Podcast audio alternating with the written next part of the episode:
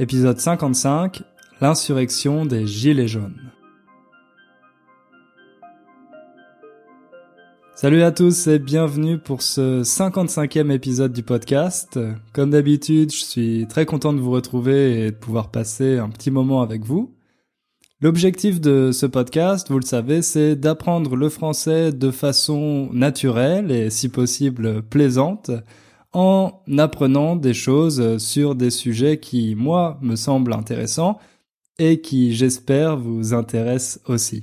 Je suis quasiment sûr que le sujet de cette semaine va vous intéresser parce qu'il m'a été demandé par euh, plusieurs auditeurs du podcast, des auditeurs du podcast qui ont vu aux informations dans leur pays des images assez bizarres, assez étranges de la situation en France et en particulier des manifestations qui ont eu lieu à Paris et dans d'autres grandes villes, qui ont vu s'opposer d'un côté des Français habillés avec un gilet jaune phosphorescent et de l'autre côté les forces de l'ordre.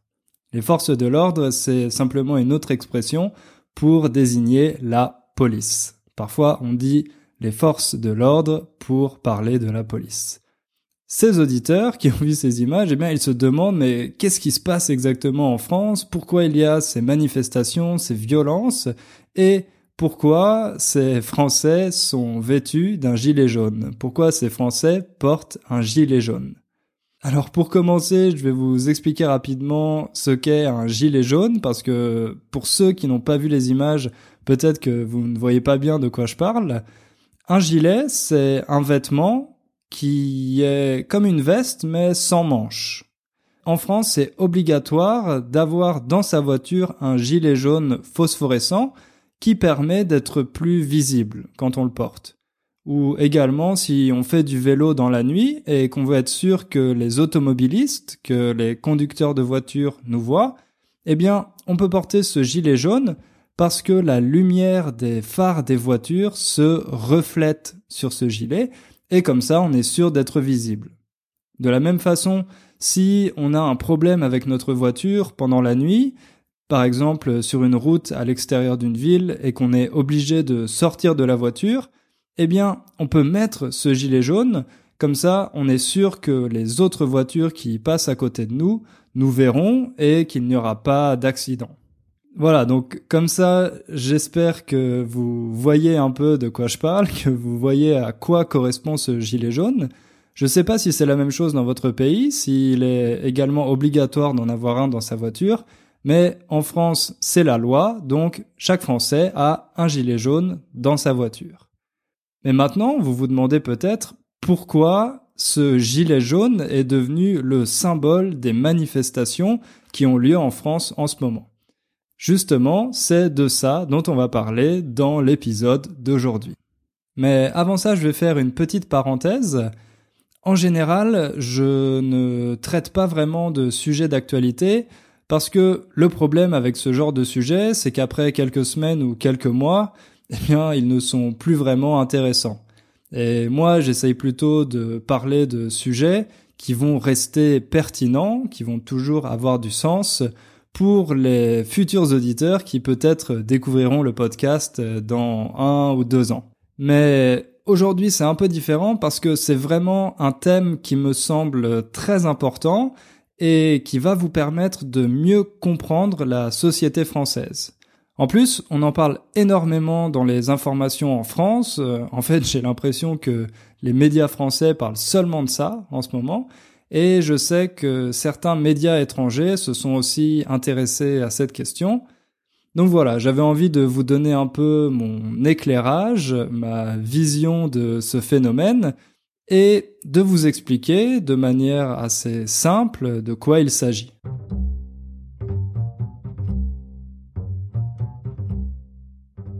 Pour commencer, on va donner quelques éléments de contexte.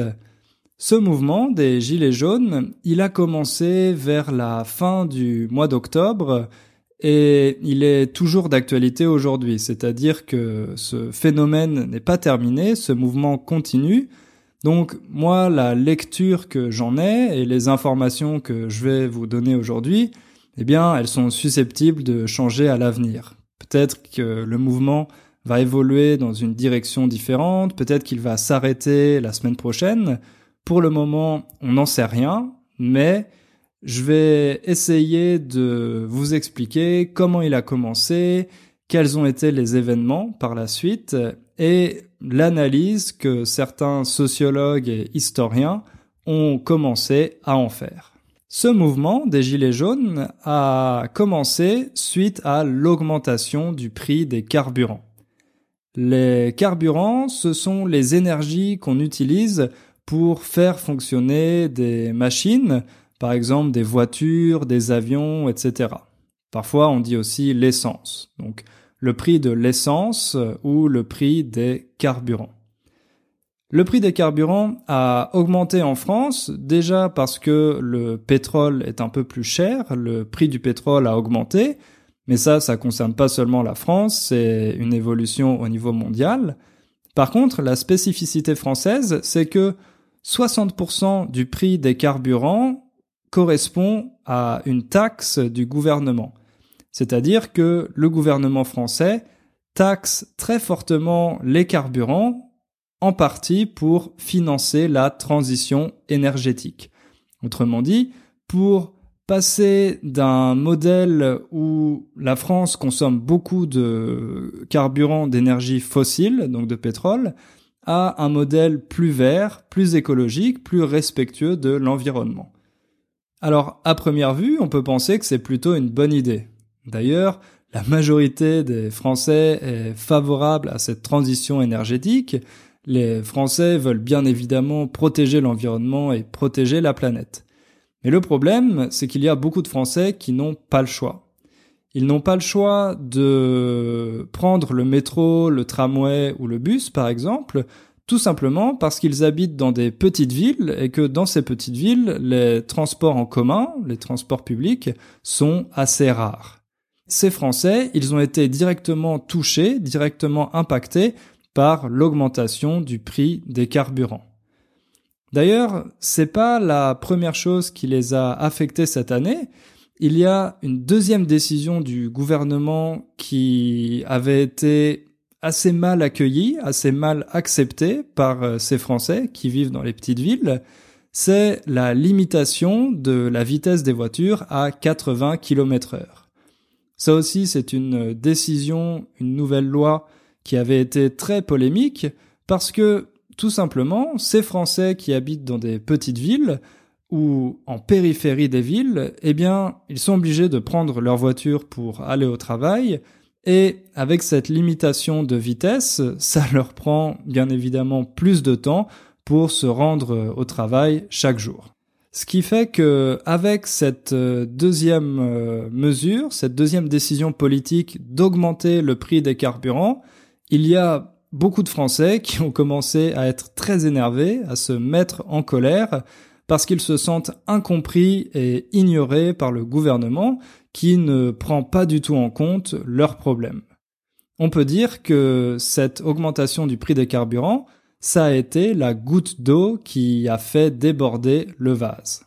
Ça, la goutte d'eau qui fait déborder le vase, c'est une expression qu'on utilise en français pour dire que c'est l'élément de trop c'est la chose de trop, on ne peut pas accepter cette euh, dernière décision.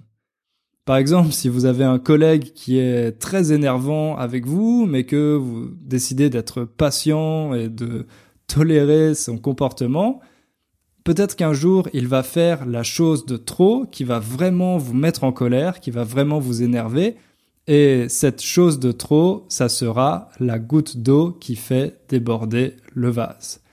En anglais, c'est une expression un peu différente euh, qui concerne un animal, qui concerne le chameau, mais c'est exactement la même idée. Bref, ce mouvement des Gilets jaunes, qui a commencé avec euh, cette augmentation du prix des carburants, c'est un mouvement totalement inédit parce qu'il s'est développé sur les réseaux sociaux sans l'aide d'aucun syndicat ni d'aucun parti politique. En fait, ce sont tout simplement certains Français et certaines Françaises qui ont commencé à poster des vidéos sur Facebook pour exprimer leur colère.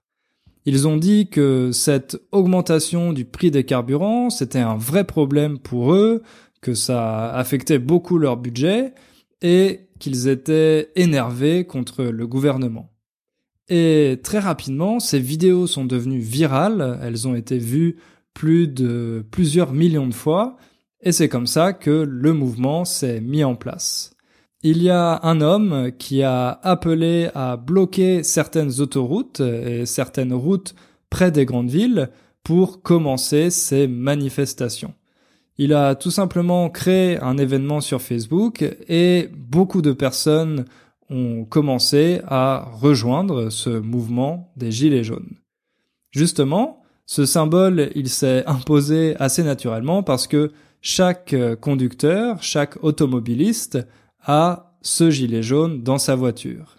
Et comme c'était des lois qui concernaient en particulier les voitures, eh bien, ce gilet jaune est devenu le symbole des manifestations et de cette colère d'une partie des Français contre les décisions du gouvernement.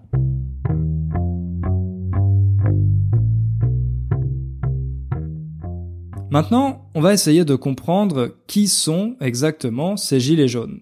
Donc, je vous ai dit que c'était des Français lambda, c'est-à-dire euh, des Français comme vous et moi, enfin plutôt comme moi parce que moi je suis français et j'imagine que vous non, mais quand on dit un Français lambda ou une personne lambda, ça veut dire euh, une personne quelconque, une personne qui n'a rien de spécial, qui est comme toutes les autres. Donc ce sont des Français lambda qui ont rejoint ce mouvement des Gilets jaunes. Et on peut les séparer en trois groupes. D'abord, les plus visibles, ce sont les personnes qui manifestent, les personnes qui participent euh, activement à ce mouvement, au blocage des autoroutes, au blocage des routes et aux manifestations dans les grandes villes. Parmi ces manifestants, il y a un deuxième groupe, c'est le groupe des casseurs, c'est-à-dire des personnes qui viennent en grande partie pour se battre avec la police, pour brûler des voitures et pour faire beaucoup de dégâts, beaucoup de dommages. En particulier, souvent, ce sont plutôt des jeunes et des anarchistes.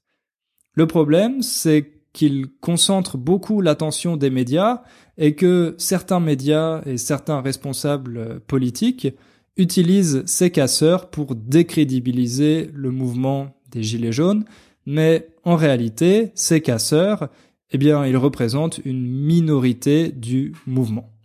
Et puis, le dernier groupe, c'est la population française dans son ensemble, parce qu'il faut savoir qu'une grande partie des Français, entre 70 et 80% selon les sondages, soutient le mouvement des Gilets jaunes. C'est-à-dire qu'il y a beaucoup de Français qui ne participent pas aux manifestations, mais qui pensent que les revendications des Gilets jaunes sont légitimes et qui décident de soutenir le mouvement, c'est-à-dire d'être en accord et d'apporter leur soutien à ce mouvement des Gilets jaunes. Maintenant, si on s'intéresse plus au profil socio-démographique de ces Gilets jaunes, il faut savoir que ce sont principalement des habitants de province, pas des personnes qui habitent à Paris, mais plutôt des Français qui vivent en province, en particulier dans des petites villes, c'est-à-dire des villes d'environ 50 000 habitants. Pourquoi ce sont principalement ces personnes? Eh bien, parce que, comme je vous l'ai déjà dit, ces personnes sont obligées d'utiliser leur voiture. Elles n'ont pas accès au transport en commun comme dans les grandes villes, donc elles sont directement affectées par cette augmentation du prix de l'essence.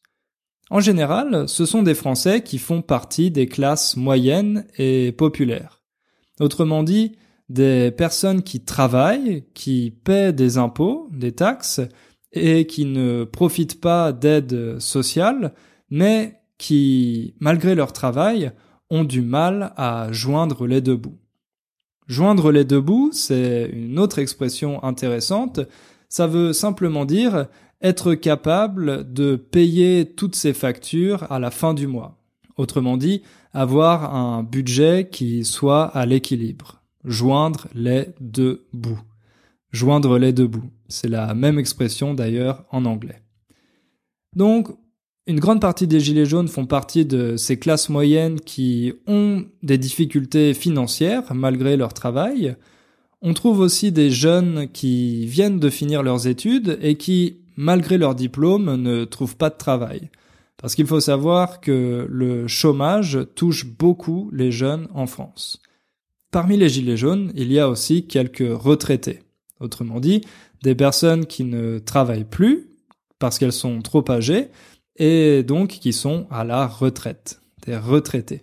Et la dernière chose, au niveau politique, c'est que ce mouvement des Gilets jaunes rassemble des Français aux idées très différentes, voire parfois aux idées totalement opposées. On trouve par exemple des personnes d'extrême droite et de droite.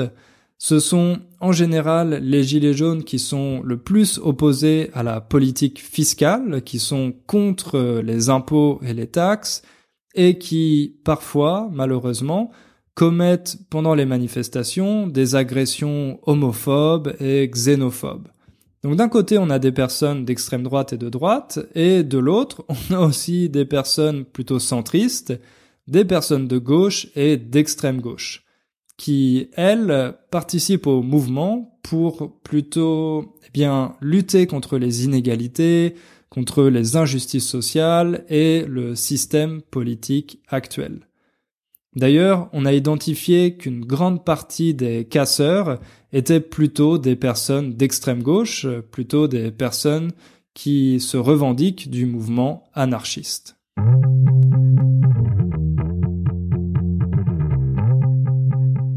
Maintenant, on va voir concrètement ce que demandent, ce que veulent ces gilets jaunes. C'est pas toujours clair de bien comprendre leurs revendications, tout simplement parce qu'il n'y a pas de leader officiel de ce mouvement, ni de vraie organisation. C'est un mouvement qui était spontané, qui s'est lancé grâce aux réseaux sociaux, comme je vous l'ai dit, donc il n'est pas très structuré. Alors, comme je vous l'ai dit, au départ, les Gilets jaunes se sont mobilisés pour combattre cette augmentation du prix des carburants mais très rapidement, leurs revendications se sont élargies. Et on a commencé à comprendre que ce que demandaient vraiment les Gilets jaunes, c'était une augmentation de leur pouvoir d'achat. Ça, ce pouvoir d'achat, c'est une notion qui est très importante si on veut comprendre ce mouvement des Gilets jaunes. Le pouvoir d'achat, c'est tout simplement la quantité de produits et de services que vous pouvez acheter avec une certaine somme d'argent. Et le problème, c'est qu'il y a une grande partie des Français qui a l'impression que son pouvoir d'achat a beaucoup baissé ces dernières années. D'après eux, d'après les Gilets jaunes, cette baisse du pouvoir d'achat, elle est d'abord due à la politique fiscale du gouvernement. Beaucoup de Français ont l'impression que ce sont toujours eux qui doivent payer plus d'impôts, plus de taxes, alors que d'un autre côté, les entreprises ont beaucoup plus de liberté. Et le pire, c'est que ces Français ont surtout l'impression que l'argent public est très mal utilisé. Donc, ils veulent que le gouvernement change sa politique fiscale en annulant d'abord cette augmentation du prix des carburants. Et puis également en réduisant, en baissant les péages sur les autoroutes pour favoriser les personnes qui sont obligées de prendre la voiture. Donc ça, ce sont un peu les revendications de base, de départ du mouvement des Gilets jaunes. Mais je vous l'ai dit, ces revendications se sont élargies et il y en a d'autres qui se sont ajoutées à la liste. Par exemple, maintenant, un autre thème central qui revient très souvent dans le discours des Gilets jaunes, c'est le problème des inégalités. Ces Français ont l'impression que les riches ont de plus en plus d'argent et que les pauvres sont de plus en plus pauvres, bref, que les inégalités augmentent. Donc, pour combattre ça, ils demandent une augmentation des salaires et en particulier une augmentation du salaire minimum. Ils ont aussi d'autres revendications, d'autres objectifs comme un retour de l'âge de la retraite à 60 ans, des revendications écologiques, des revendications féministes, etc. on peut dire, en fait, si on fait la synthèse de toutes ces revendications, de toutes ces demandes des Gilets jaunes, eh bien qu'il y a un ras-le-bol général. Un ras-le-bol, c'est une expression que vous pouvez entendre très souvent dans les vidéos et parfois dans les médias. C'est un peu la même idée que cette goutte d'eau qui fait déborder le vase. Quand on dit j'en ai ras-le-bol, ça veut dire j'en ai assez. Bref, ce ras-le-bol général, ça signifie tout simplement qu'il y a beaucoup de frustration parmi une partie des Français qui se sont cristallisés et qui ont donné naissance à ce mouvement des Gilets jaunes.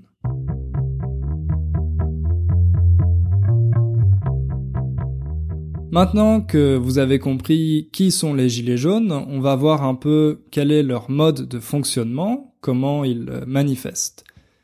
Comme je vous l'ai dit, ils ont commencé par bloquer les routes et les autoroutes pour essayer de paralyser la France, pour essayer de paralyser le pays. Et d'ailleurs, ces blocages ont provoqué certains accidents avec des automobilistes et certains blessés. Donc c'est avec ce genre d'opération que le mouvement des Gilets jaunes a commencé, mais très rapidement, il a décidé d'organiser des manifestations dans les grandes villes et principalement à Paris. La première grande manifestation a eu lieu le 24 euh, novembre dans la capitale française et c'est là qu'on a vu les premiers affrontements, les premiers combats entre d'un côté les forces de l'ordre et de l'autre côté une partie des gilets jaunes, en particulier les casseurs. Et depuis le 24 novembre, chaque week-end, ces manifestations reprennent. Malheureusement, elles sont de plus en plus violentes. Vous avez peut-être vu des images aux informations.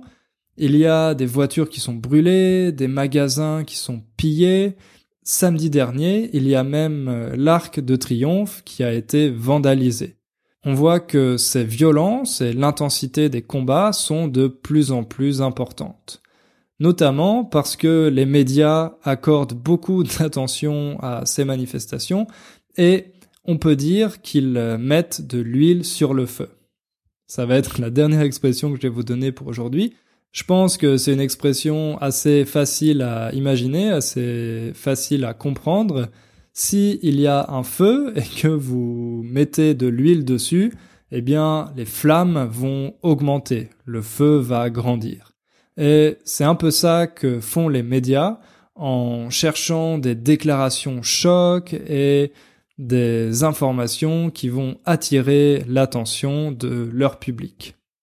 Mais encore une fois, j'insiste là-dessus, il faut savoir que ces violences, elles sont provoquées par une toute petite minorité des Gilets jaunes, par ces casseurs, et que la grande majorité du mouvement, des Français qui participent au mouvement, sont pacifiques. Ils ne veulent pas de ces violences, ils veulent simplement montrer qu'ils sont en colère et qu'ils ne sont pas d'accord avec la politique du gouvernement. Maintenant, vous vous demandez peut-être quelle est la réaction du gouvernement face à ces manifestations. La première réaction, c'était de discréditer ce mouvement des Gilets jaunes en disant qu'il n'était pas représentatif parce qu'il n'est pas élu démocratiquement comme les syndicats d'entreprise, par exemple. Le paradoxe, c'est que la grande majorité des Français, comme je vous l'ai dit, s'identifient aux Gilets jaunes et soutiennent le mouvement. Ensuite, après avoir essayé de discréditer le mouvement des Gilets jaunes, le gouvernement a déclaré qu'il était impossible de dialoguer parce qu'il n'y avait pas d'interlocuteur, pas de leader officiel parmi les Gilets jaunes. Donc les Gilets jaunes ont désigné certains leaders pour les représenter et ils ont rencontré des membres du gouvernement, mais les discussions n'ont rien donné. Ils n'ont pas conduit à des résultats ou à des mesures. Bref, on a l'impression que le gouvernement semble impuissant, qu'il ne peut rien faire et qu'il reste sourd face aux revendications. Autrement dit, qu'il refuse d'entendre les revendications des Gilets jaunes.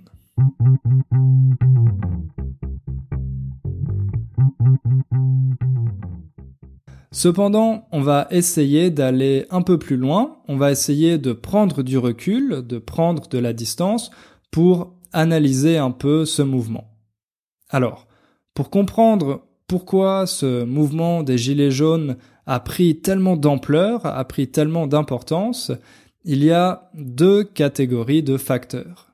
D'abord les facteurs conjoncturels, ceux qui concernent la conjoncture, et de l'autre côté les facteurs structurels, c'est-à-dire les facteurs qui sont plutôt des tendances de long terme. Les facteurs conjoncturels, ça concerne par exemple l'économie, puisque depuis un an ou deux, la croissance économique en France a commencé à ralentir. Donc évidemment, ça, ça crée du chômage et beaucoup de difficultés économiques pour une partie des Français.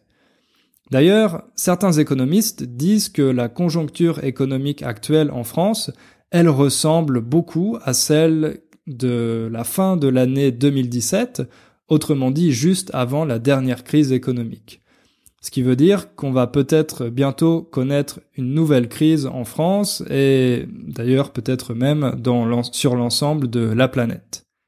Ensuite, un autre facteur conjoncturel, c'est la politique actuelle du gouvernement.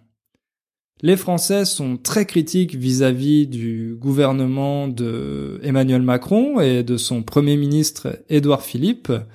Autrement dit, ils ne sont pas du tout satisfaits, ils ne sont pas du tout contents des décisions qui sont prises. Par exemple, ils ont découvert que les recettes de la taxe sur les carburants, autrement dit l'argent que l'État va gagner en augmentant le prix des carburants, eh bien, elle ne va pas seulement servir à financer la transition énergétique.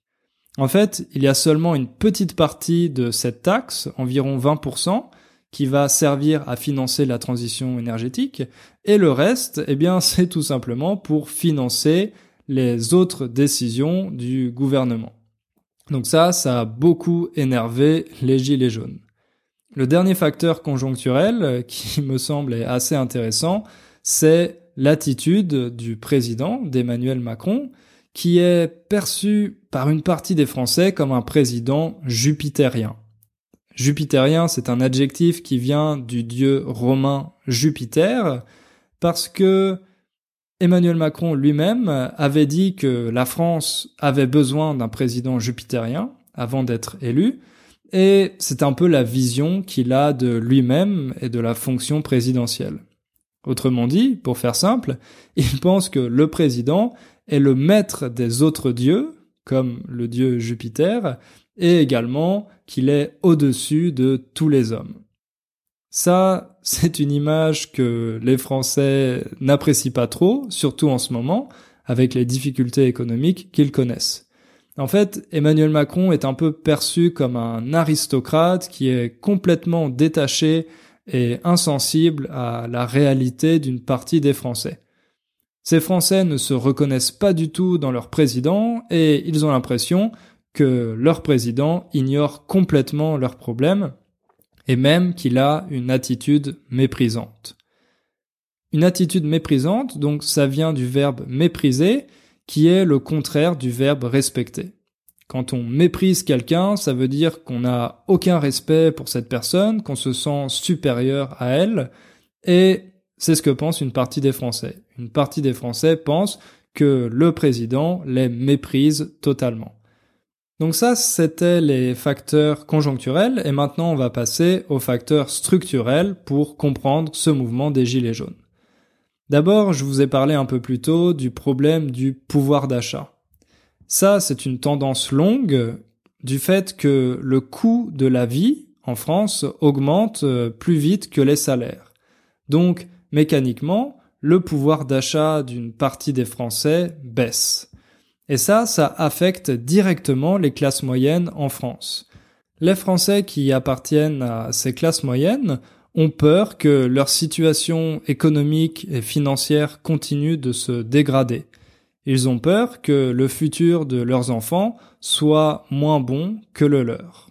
Donc, c'est pour ça qu'ils réagissent et qu'ils essayent de protéger ce qu'ils ont et de récupérer un peu de pouvoir d'achat. Ce qu'il faut savoir aussi, c'est qu'en France, il y a une passion pour l'égalité. D'ailleurs, ça fait partie de la devise de la France, liberté, égalité, fraternité. Et beaucoup de Français ont l'impression que les inégalités augmentent. En réalité, ça n'est pas vraiment le cas. Les études économiques montrent que les euh, niveaux d'inégalité en France est assez stable, mais malgré ça, beaucoup de Français ont l'impression d'avoir de moins en moins d'argent, tandis que les élites, euh, elles, continuent de s'enrichir. Tout ça, ça fait qu'il y a un sentiment de défiance vis-à-vis des politiciens. Une grande partie des Français n'a plus confiance dans le système politique et dans les politiciens parce qu'ils pensent que les politiciens sont simplement là pour représenter et pour servir les intérêts des élites. Et puis le dernier facteur structurel pour finir, c'est un facteur qui concerne plutôt la géographie. Je vous ai dit que les gilets jaunes viennent de la France périphérique, autrement dit de la France de province, des petites villes. Ces Français se sentent abandonnés parce que dans leur ville, beaucoup de services publics ont fermé, il y a moins de commerce, le chômage est plus élevé, et il n'y a quasiment pas d'investissement public dans les transports parce que les investissements publics sont concentrés dans les grandes villes. Résultat, ces Français se sont complètement abandonnés et pas du tout représentés par les politiciens. Après cette analyse, on peut se demander quel est le futur du mouvement. Que vont devenir les Gilets jaunes? À vrai dire, c'est assez difficile à prédire. On ne sait pas vraiment quelle direction ça va prendre, mais il y a certains historiens qui font des parallèles entre ce mouvement et la révolution de 1789. Vous savez que les Français adorent faire la révolution et peut-être que c'est dans cette direction que le mouvement des Gilets jaunes va évoluer, mais à mon avis c'est assez improbable parce que on n'est pas du tout dans le même contexte. Simplement, il va être intéressant de voir si le mouvement va réussir à se structurer et à obtenir des résultats concrets, ou bien s'il va lentement disparaître, surtout que les fêtes de fin d'année approchent. Donc j'imagine qu'une grande partie des Français va avoir envie de passer du temps en famille et pas forcément d'aller manifester à Paris et combattre les policiers.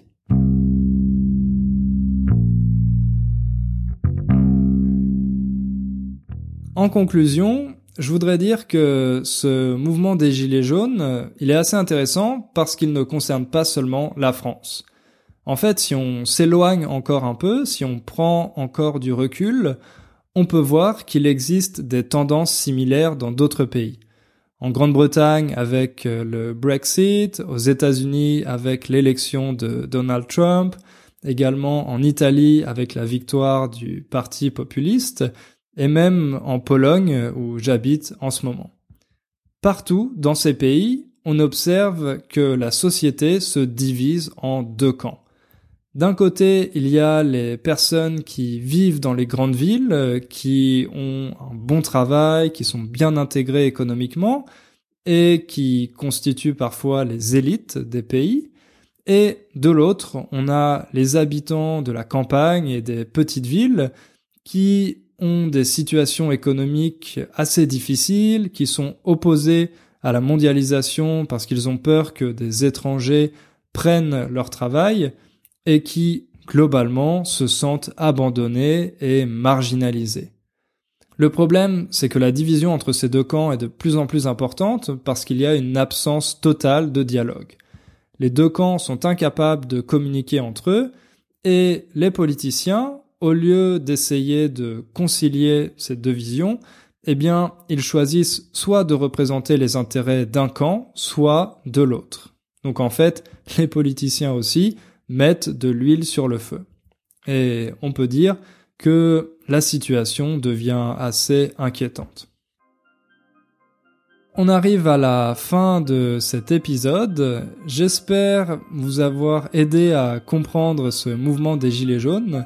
Je pense que c'était un épisode peut-être euh, un peu plus difficile que d'habitude. Parfois, je reçois des commentaires ou des messages pour me demander d'augmenter le niveau de difficulté du podcast, donc euh, c'est ce que j'essaye de faire. Mais si vous avez l'impression que c'est devenu trop difficile ou que je parle trop vite, n'hésitez pas à m'envoyer un message pour me dire de ralentir. Pour finir, comme d'habitude, je vous invite à laisser une petite évaluation sur euh, iTunes ou sur Facebook euh, si vous ne l'avez pas encore fait. Vous savez que ça m'aide beaucoup à faire connaître le podcast.